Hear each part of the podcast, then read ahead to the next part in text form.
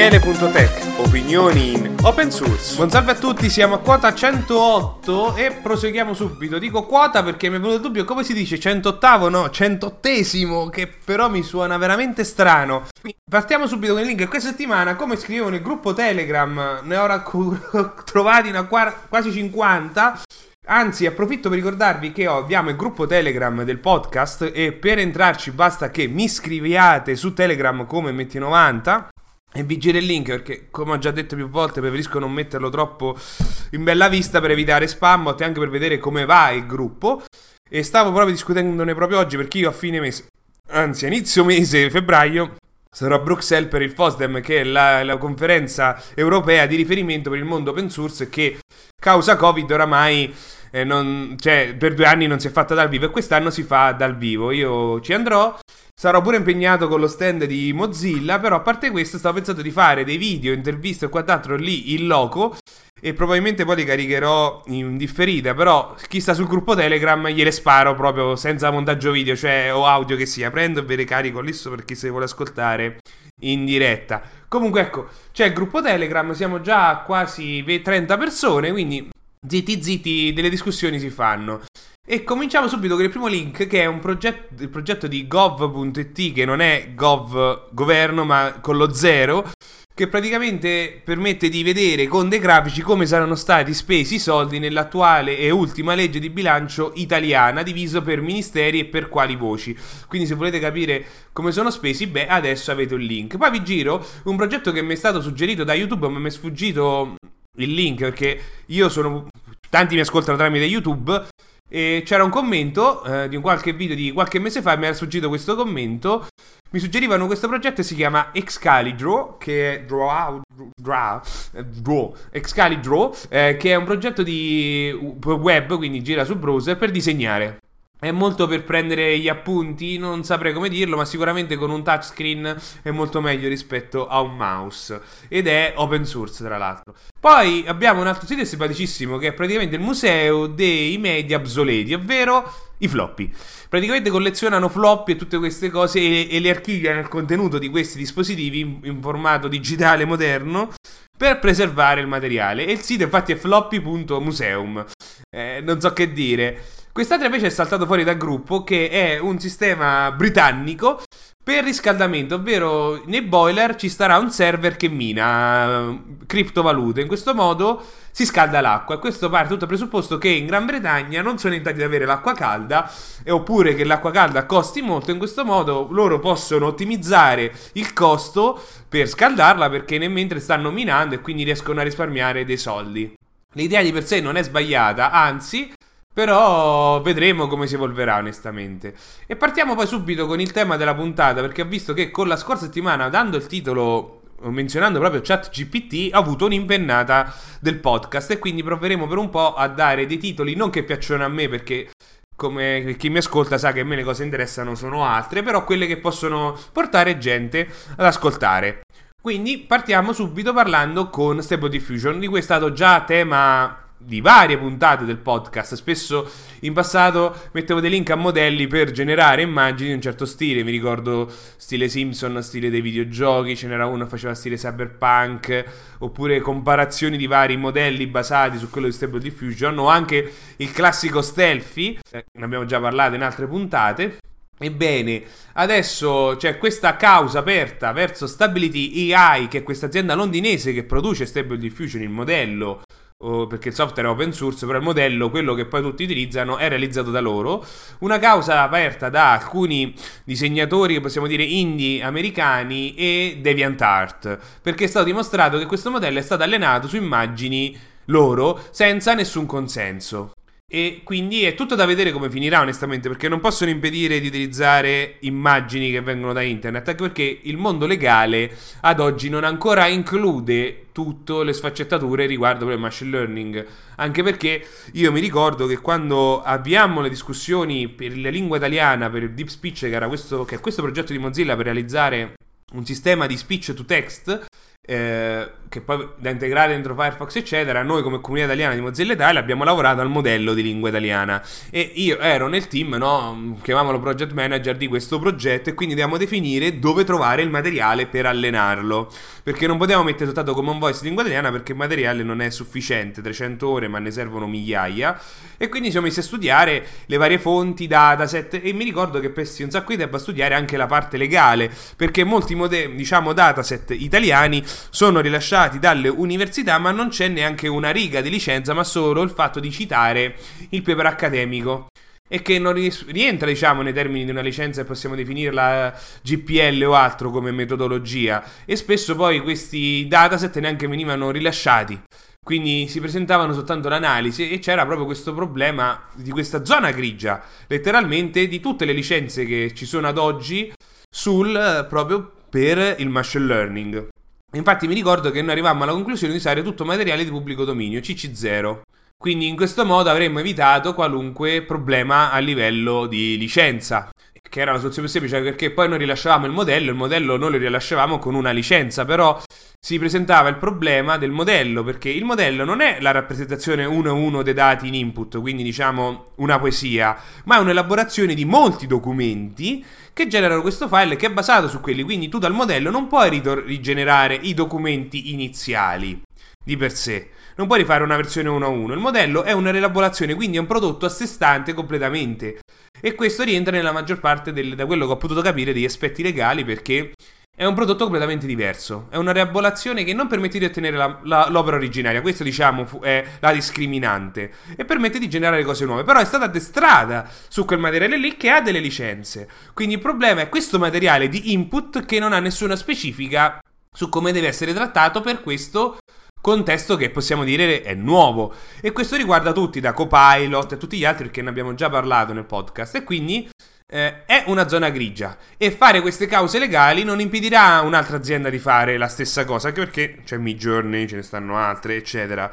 Perché sono dataset fatti scaricando foto da internet a manetta, quindi l'unica cosa che si può fare creare delle nuove licenze che non permettano di fare queste cose e poi quando si scopre che il modello è stato testato su quel materiale a quel punto intervenire. Questa è l'unica cosa che si può fare. Queste cause probabilmente lasciano il tempo che trovano perché non si può fare niente finché le licenze alla base non sono aggiornate per comprenderlo. Quindi anche software open source ad oggi non sono tutelati. Tutto questo perché le GPL e tutto il resto non guardano lo sfruttamento per questo materiale qui. Anche uno potrebbe dire: Ma non è stato chiesto il permesso. Eh, è vero, però se noi riprendiamo la GPL si dice no, le possibilità di poterci fare quello che ci vuole con il software. Quindi diciamo che è un problema di una zona grigia a livello legale che va sistemata, almeno secondo la mia opinione, lato licenza direttamente. C'è poi LRNZ, eh, che, che, è il suo nome d'arte, che è un grande disegnatore italiano, è famoso per le sue copertine di fumetti, eh, di locandine di film e altro, che ha aperto pure lui tutto un documento, una richiesta verso l'Unione Europea proprio per proporre una normativa sul tema. Ora, eh, onestamente, qui siamo di, su, di nuovo sullo stesso punto. Non si può fare niente se non viene fatta proprio una questione alla base delle licenze. Perché sono sempre state le licenze quelle a tutelarci. Prima c'erano i brevetti che software oramai stanno diventando una barzelletta, però siamo arrivati al punto tale che le licenze venivano fatte per tutelare il progetto, l'autore e tutto il resto. Quindi stiamo, secondo me, aspettando che le licenze si aggiornino. A quel punto poi, secondo me, ne ripotremo parlare un attimo.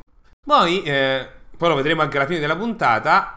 Questa settimana mi sto divertendo con lo Steam Deck di cui ho fatto la recensione, eccetera. E mi sono messo a provare anche vecchi videogiochi di retro gaming che giocavo da un po', in questo caso, ad esempio, Wolfenstein 3D e Duke Nukem 3D.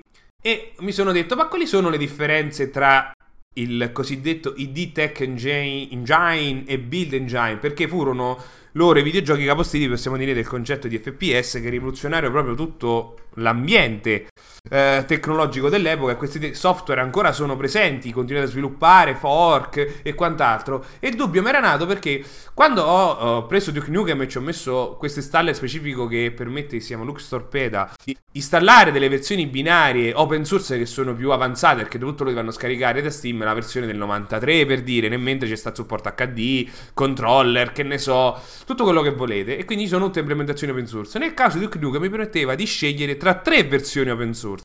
Una era Duke 3D, che è una versione di Duke Nukem 3D perché venne lasciata con sorgente e portata avanti. E quella che mi ha stupito di più era Raids. Raids è una implementazione di build, di build engine sviluppata sopra il Doom Engine. E quindi mi sono detto quali sono a questo punto le differenze tecniche per cui si è potuto permettere questo? Perché leggendo su internet salta fuori che ad esempio il Doom Engine è molto più semplice, quindi fare anche le mod è molto più rapido, però il Build Engine è molto più complesso, permette di fare tutta una serie di cose in parallasse, effetti più avanzati e anche uno scripting più avanzato e quindi fare le mod era molto più difficile. Eh, questi sviluppatori sono riusciti a portarlo sopra il Doom Engine il che lo rende affascinante. Allora ho messo due link, uno che è una discussione proprio che spiega le differenze tra queste due tecnologie e una che viene dalla Wikipedia di Duke Nukem che spiega il build engine per chi è curioso e vuole approfondire queste cose che oramai sono alla base di tutti i videogiochi moderni, cioè le idee vengono da questo. E come è possibile fare un videogioco che era un motore che era pensato per 2D renderlo 2.5 DD? Ovvero l'ambiente era tutto disegnato in 2D, però poi veniva renderizzato come se fosse 3D. Cioè, siamo a livello. Ricordiamoci i computer degli anni 90, la potenza, cosa permettevano di fare, e quindi questo li rende ancora interessanti, anche perché studiarli, visto la loro semplicità rispetto a un motore più complesso, è molto più semplice. Rimanendo al tema progetti, vi condivido poi questo link di quest'app per Android e iOS che si chiama K-Decoder, che data una foto o una chiave, una foto fatta bene, riferisce dettagli, diciamo, sui vari denti e quindi permette a un um, fabbro, a noi saremmo un ferramenta, di replicare la chiave con questi dati, con queste misure di denti. Però ovviamente deve essere qualcuno che abbia l'attrezzatura, perché di solito sono macchine in cui tu metti la chiave e ti fa la copia. Qui invece si parte da una foto. E ci sono tutti esempi, parte da uno studio universitario, quindi potete leggerlo lì perché l'app funziona. Poi c'è questo articolo della stampa che ci informa che nel 2022 ci sono stati un miliardo di autenticazioni a speed, mentre con la carta di elettronica 21 milioni, giusto per far capire la differenza.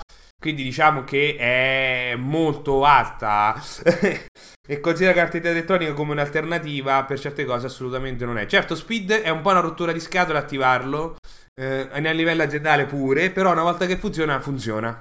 Cioè non gli puoi dire niente da questo punto di vista. C'è questa notizia che secondo me deve essere il tema della puntata, invece, che riguarda che un gruppo di nativi americani ha chiesto all'Apache Foundation, o Apache Foundation, di cambiare il suo nome perché non ritengono, diciamo, giusto. E quindi c'è tutta la discussione su come è nato il nome Apache Foundation. C'è chi dice che suona come Apache, ovvero la patch, una patch fatta al volo, oppure per lo spirito endomio del gruppo. Però ecco, c'è tutta questa discussione sul fatto che dovrebbero cambiare nome perché non è corretto. Secondo me sono queste le vere cose che vanno fatte notare, non tanto la questione del ramo master o main, perché qui è partito proprio dai diretti interessati innanzitutto. Quindi un gruppo proprio che si sente coinvolto, e poi ha un'importanza di un certo tipo Mentre Master e Main, secondo la mia opinione, è soltanto un'accettazione del termine che funziona soltanto per, per le persone di lingua inglese che possono capire le sfumature del termine master e main, però secondo me non, non ce n'è più di tanto. È andato bene che master e main iniziano tutte e due con MA e quindi c'è una similitudine. Però questo è un argomento per un'altra discussione, ovviamente. E voglio vedere come andrà avanti tutto questo. Anche perché vengono fatti degli esempi di squadre di football americano hanno dovuto chiamare il nome, oppure di come Jeep ha dovuto cambiare il nome ad alcuni modelli che si chiamavano Cherokee, che è un altro gruppo di nativi americani. Quindi diciamo che adesso è tutto da capire come si evolverà tutta questa storia. E io sono molto interessato a vedere effettivamente perché Apache oramai è un marchio dopo tutti questi anni, dopo tutto il progetto di stati anni 90. Qualcuno potrebbe dire ci sono voluti 30 anni per svegliarsi. Eh, da un altro punto di vista mh, mm, può sul- risultare strano perché la gente cerca Apache Foundation e trovano quel software, non trovano ad esempio il gruppo nativo americano, può darsi, quindi qui lì si pone anche un problema forse di marchio. Diciamo che gli aspetti legali anche qui so- eh, sono diversi. Poi c'è questa discussione americana che io onestamente non ho capito granché. Pare che il congresso ha fermato l'acquisto di gli occhiali VR di Microsoft perché costano tipo 60.000 dollari a dispositivo e sono 4.000, quindi si parla di 40 milioni per questi dispositivi perché a quanto pare il primo modello creava mal di stomaco e quindi vengono comprati dei modelli direttamente nuovi che hanno le correzioni invece qualcun altro suggerisce che dovrebbero pagare per correggere i dispositivi che hanno già acquistato, visto anche il costo. Ah no, sono 400 milioni per comprarli nuovi. Invece si dice se spendendoli 40 si potrebbero riparare, quindi diciamo c'è una cifra, uno zero di differenza. Quindi per tutti gli amanti di Microsoft sappiate che investe anche nel mondo militare, che non è una novità onestamente. Lo fanno tutte le grandi tech prima o poi.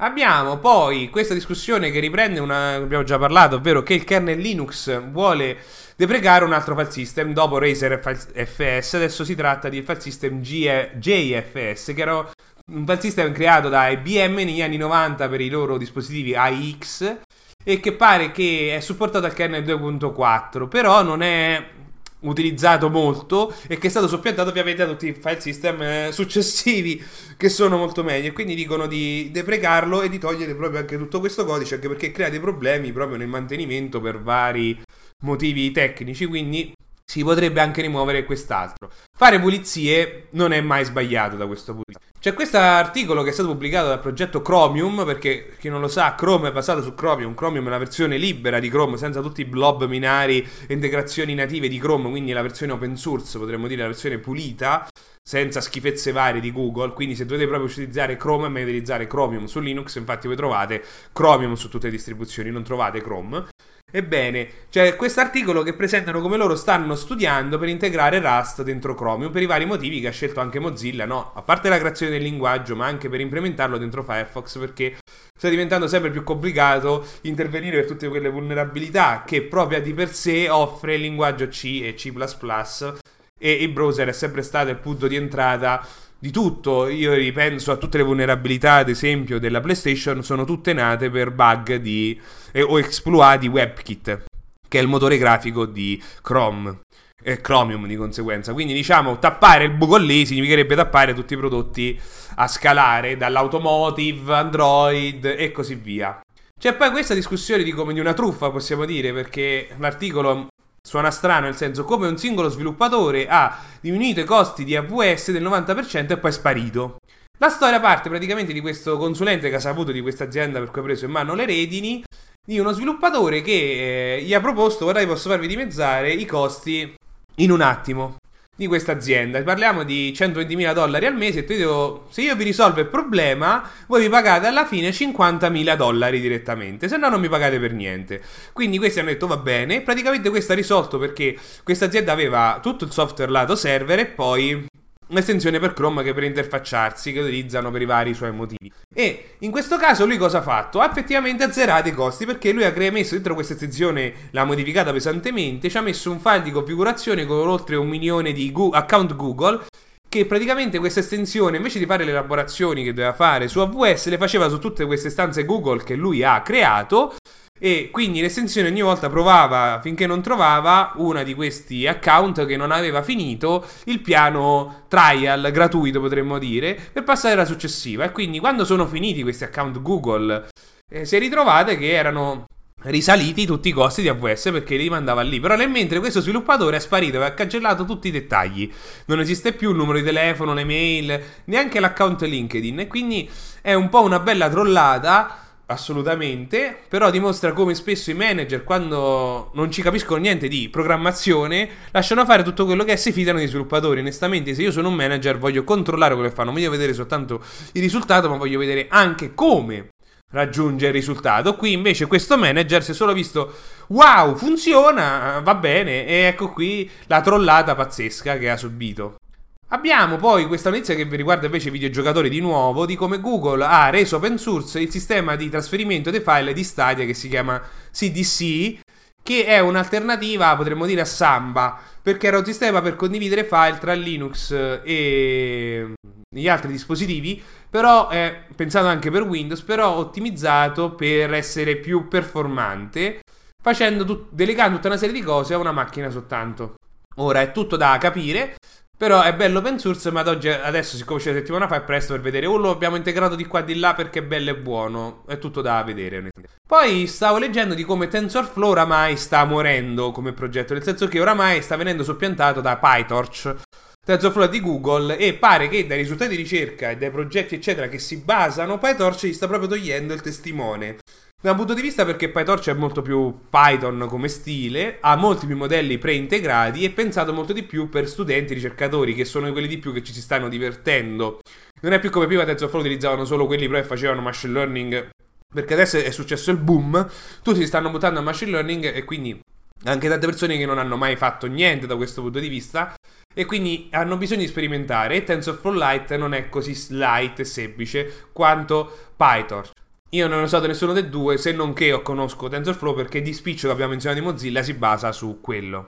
Poi c'è quest'altro articolo che spiega come uno sviluppatore, lui ha approcciato tutto lo sviluppo, diciamo, di, tec- di debito tecnico, come l'hanno fatto a livello aziendale, perché ovviamente il management spingeva per implementare una funzionalità, gli sviluppatori si trovavano in questo software di 15 anni, gestito da moltissimi sviluppatori in questi anni, parla di oltre 150 persone nel tempo, ad oggi sono 12 sviluppatori, quindi è un po' un bel pastrocchio metterci le mani e quindi di come sono riusciti a convincere la management a fargli mettere le mani.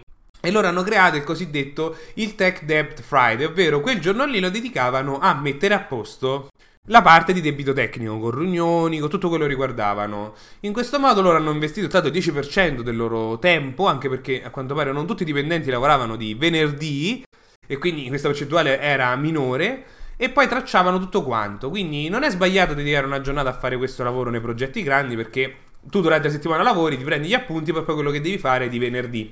Quindi non è assolutamente sbagliato, ottimizza sicuramente i tempi. C'è poi quest'altra invece riguarda gli iPod, sì, pare che è stata trovata un'altra vulnerabilità dopo anni negli iPod e qui viene spiegata come è stato possibile, in questo modello specifico che fino ad oggi non era stato possibile, sfruttare una vulnerabilità di tipo USB proprio nella ROM di boot e quindi viene spiegato tutti i dettagli. Eh, perché vabbè, la gente si diverte. Oramai questo podcast dovrebbe essere abbastanza chiaro. La gente piace divertirsi. C'è poi un articolo di un utente GNOME che ha deciso di riprovare KDE dopo almeno 6 uh, anni e spiega come ci si è trovato bene, cosa secondo lui non ha funzionato e di come il progetto KDE si aggiorna e si sviluppi con- quotidianamente. E parlando, diciamo, di tutte le varie migliorie e differenze migliori da questo punto di vista a livello di esperienza utente rispetto a GNOME, c'è anche una sezione dedicata alle cose che non hanno funzionato. E diciamo che per lui ci sono un po' di complicazioni, ad esempio il fatto che ci sono diversi lanciatori, che potrebbe essere anche un dato di fatto. E il resto, secondo me, di poco conto, diciamo, sui termini di ricerca di K-Runner. Però lo spiega con screen e secondo me è stato molto onesto nel dettagliare i propri vari. Poi c'è questo articolo interessantissimo di come uno sviluppatore ha ripreso in mano dei dispositivi, delle, non lavagne intelligenti, ma delle insegne intelligenti. Ha comprato una di queste lavagne che e poi l'azienda è fallita, è scomparsa, eccetera, che raccoglieva le informazioni tramite internet, l'ha smontata, è saltato fuori che aveva un Raspberry e ha trovato una vulnerabilità grave. Queste oramai non esistono più e ha permesso a lui di, di, di creare quindi una versione aggiornata del firmware di questi Raspberry perché lui ha potuto prendere l'SD e leggere i dati e, e, permettere a chiunque ha questi Raspberry di andare su un sito internet, eh, di, di, collegare Raspberry, in automatico verrebbe crack, craccato per metterci la versione corretta e aggiornata del server che sta sul Raspberry per sfruttare il dominio che lui si è ricomprato che utilizzava questa azienda per le API. Quindi vi lascio lì i dettagli perché spiega un po' tutto come c'è riuscito, eccetera, i vari passi, anche perché ha fatto un po' di studio sull'azienda perché è morta, eccetera, e di come ha ridato vita a queste insegne.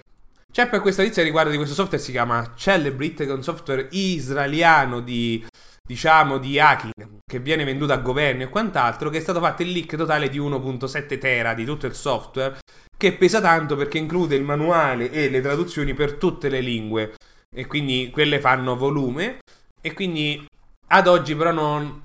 articolo ve l'ho messo in italiano, anche perché studiare un, un tera e mezzo di software non è che è una passeggiata, si vedrà. Certo è che dallo screen mi permette proprio di fare tutto quello che ci si aspetta, anche perché ha bisogno del suo apparecchio e permette proprio lo spionaggio di, eh, di tutto, dalla SIM, eccetera.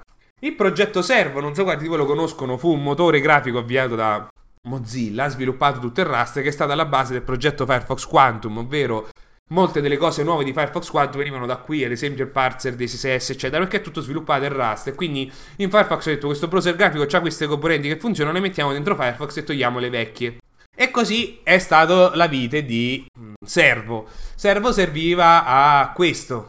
Ebbene, adesso il progetto, vi ho messo il link alla notizia del 2020, oramai da anni non è più parte del progetto Mozilla, adesso è stato rilanciato e si proseguirà con lo sviluppo perché è un motore grafico completamente nuovo, da zero, e io vi ricordo che prima lo scaricavo e ogni anno provavo con il mio sito e vedevo le differenze. Adesso fa parte della Linux Foundation, quindi si vedrà come si evolve. Certo è che è molto più leggero degli altri, proprio de facto. Cioè, questo articolo invece riguarda l'azienda Basecamp, che praticamente ha detto che loro nel 2022 hanno fatturato 3 milioni e poco più di eh, bollette di AWS e quindi adesso loro stanno valutando come abbandonarle e passare a soluzioni in casa per risparmiare tutti questi soldi e c'è una linea che a me è piaciuta molto che dice che loro hanno una copia di 8 petabyte dei dati del loro servizio e che questo gli costa quasi 900 mila dollari, solo questo punto qui. A ricordarci che so, i dati costano di questi servizi. Ha detto lui che ha pubblicato tutti questi dettagli che l'anno prossimo farà un recap spiegando come loro sono riusciti a risparmiare, eccetera. Però vi lascio il link per approfondire. Saltato fuori invece che il fondatore dell'exchange di Bitcoin FTX avesse una backdoor che gli permettesse di far uscire soldi senza problemi, sviluppata da uno dei cofondatori e che lui l'ha utilizzato per far uscire ad oggi 65 miliardi di dollari, così come se fossero bruscolini, dal servizio per investirli e passarli sulle altre aziende in modo tale che non risaltassero fuori. Ad oggi di questi sono stati recuperati soltanto 2 o 4 miliardi di dollari, quindi diciamo che c'è tutto uno, una... stanno saltando fuori queste magagne di questo fondatore che ha fatto quei soldi quello che, che gli pare, ecco. C'è poi Zero Day Initiative di cui abbiamo parlato spesso con alcuni degli exploit che loro documentano, le vulnerabilità che hanno fatto resoconto di quelli che gli sono piaciuti di più dell'anno precedente, di come anche quest'anno loro ne abbiano pubblicati di report 1706 e come questo trend di report che pubblica questa iniziativa stanno aumentando e di questi 5 eh, 3 riguardano tecnologie Microsoft, uno riguarda il kernel Linux e l'altro riguarda le Tesla. C'è poi questa notizia che riguarda invece gli astronomi. Il telescopio James Webb sta scoprendo molte altre galassie. Esatto, e, e sono, si parla di 850 galassie che sono state scoperte che adesso sono tutte alla, agli studi. Però è molto tema da fantascienza perché non si sa ad oggi cosa fanno, cosa ci sia e tutto il resto, perché sono no, lontane di più. Quest'altra invece era, a è piaciuta molto, che riguarda come eh, le aziende che si occupano, eh, i ricercatori eccetera, che si occupano dello studio del DNA, spendono un sacco di soldi per lo spazio, esatto, di nuovo, perché eh, diciamo eh, il file, diciamo, la sequenza di DNA viene salvata in un formato GZP, GZI, GZIP, gliela faccio sì. Praticamente è un file di testo, viene salvato, rapidamente sarà un CSV per dire, che poi viene compresso con GZIP, che è una tecnologia che oramai esiste da 30 anni. E che viene stato documentato che si passasse a questa compressione di questo formato a, a nuovi algoritmi tipo ZSD, si riuscirebbe a risparmiare uno spazio del 50%.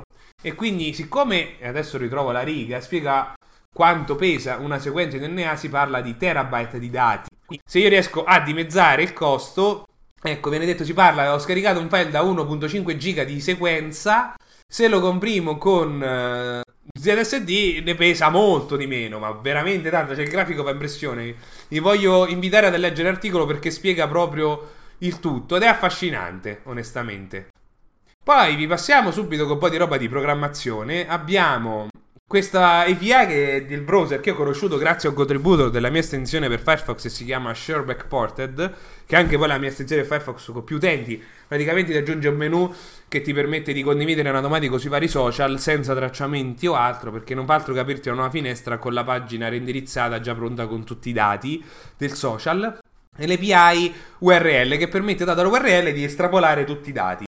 Ah, io non la conoscevo, quando l'ho vista implementata da un contributor, ho visto la qualità di codice come migliorata ed è molto più semplice. Ho detto, ah! Quindi, per chi è curioso di JavaScript e vuole approfondire, c'è il link. C'è un matto invece che ha preso Colin McRae Rally 3 che ha fatto 20 anni e ha deciso di pecciarlo, renderlo compatibile con Monitor HD e tutto il resto. Questo sviluppatore si chiama Silent, eh, che è famosissimo perché fa tutte patch di vecchi videogiochi per renderli compatibili a livello binario e spiega passo passo come la corretti. E qui fa tutto uno studio sulle varie differenze del videogioco a livello linguistico, eccetera, di binario e di come è riuscito a correggere le varie cose per renderlo fruibile nei computer moderni con patch in tutto. E pare che per lui questa è la patch più complessa e ampia che abbia fatto dopo quella di GTA 5. Sì, perché ne ha fatte anche di GTA 5 le patch che correggono roba. Quindi, cioè, eh, si, si, può evidenziare quanto lui ha lavorato. Vedo a livello di font, sto vedendo di supporta le lingue. C'è un changelog bello lungo. E lui ha lavorato sul binario di un videogioco vecchio di 20 anni. C'è poi questo articolo che spiega i problemi del formato YAML, che io ne ho, credo l'avevo già presentato, c'era proprio un sito dedicato.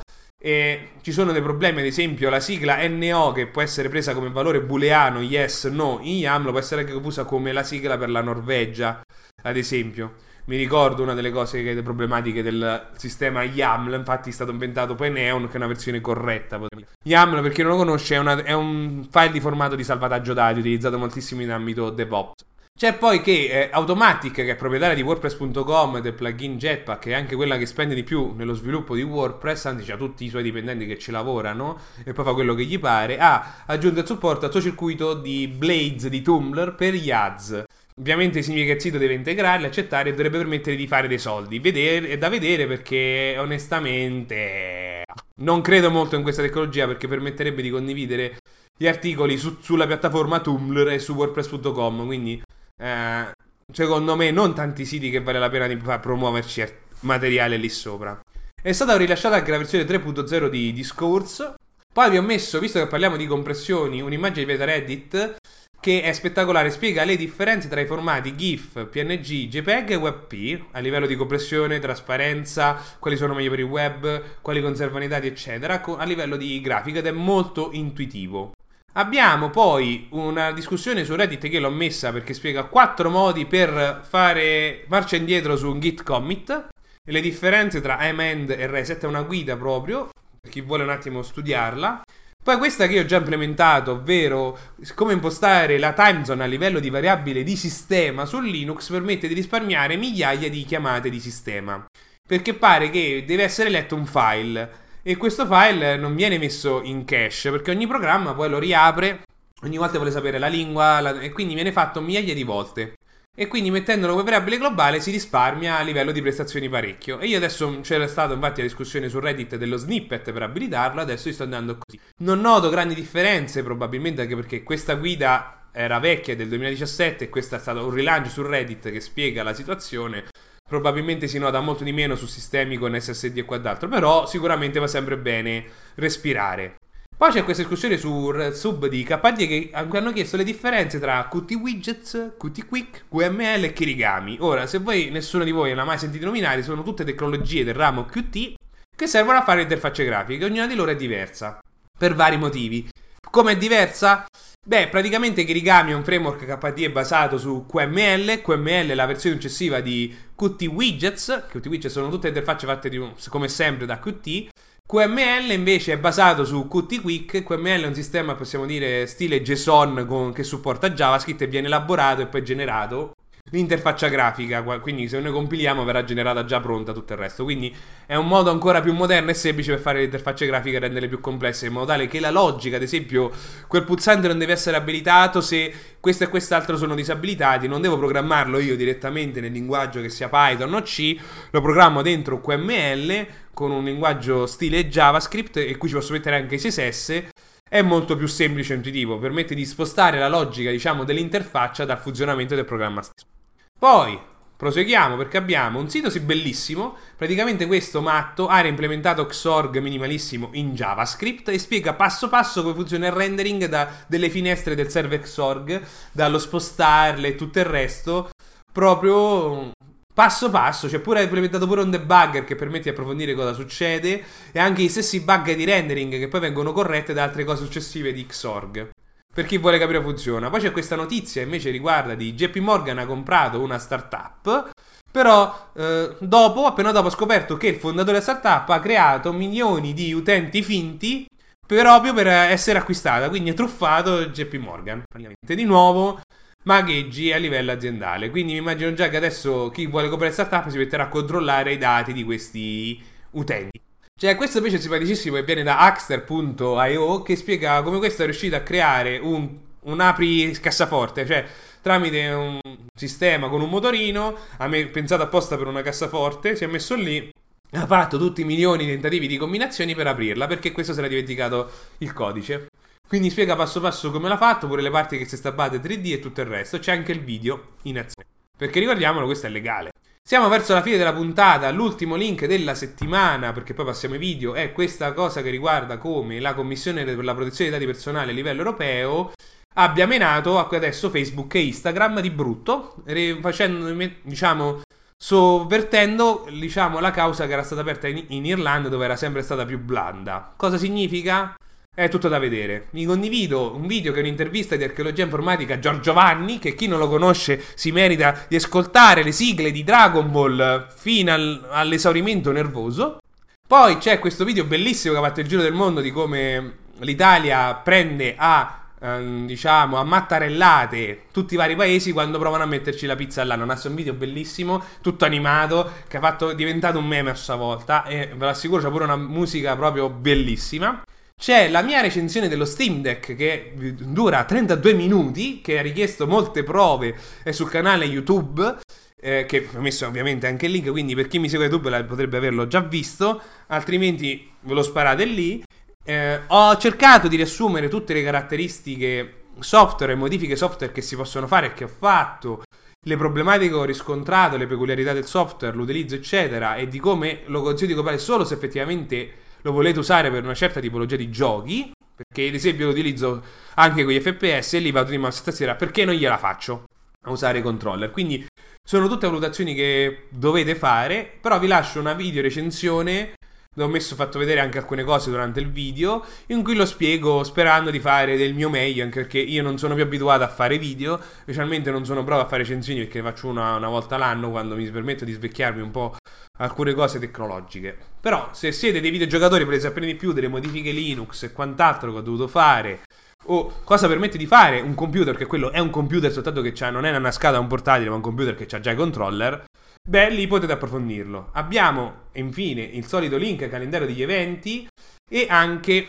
quello è la pagina classica delle attività per contribuire a Linux in 5 minuti. Detto questo, io direi che abbiamo parlato di tutto. Vi ricordo di iscrivermi su Telegram per il canale, per il nostro gruppo, anzi, come mi trovate QMT90 e io vi ci butto dentro e vediamo pure come si evolve, sempre in preparazione poi per il FOSDEM che non vedo l'ora di andarci dopo tutti questi anni, quindi potrei farvi rosicare perché raccatterò adesivi in tutte le salse, anche perché io ho qui già ancora adesivi raccolti ai post del precedente, c'è una scatola letteralmente di scarpe piena di estracolma di adesivi di progetti open source e che non girando più non li posso più distribuire.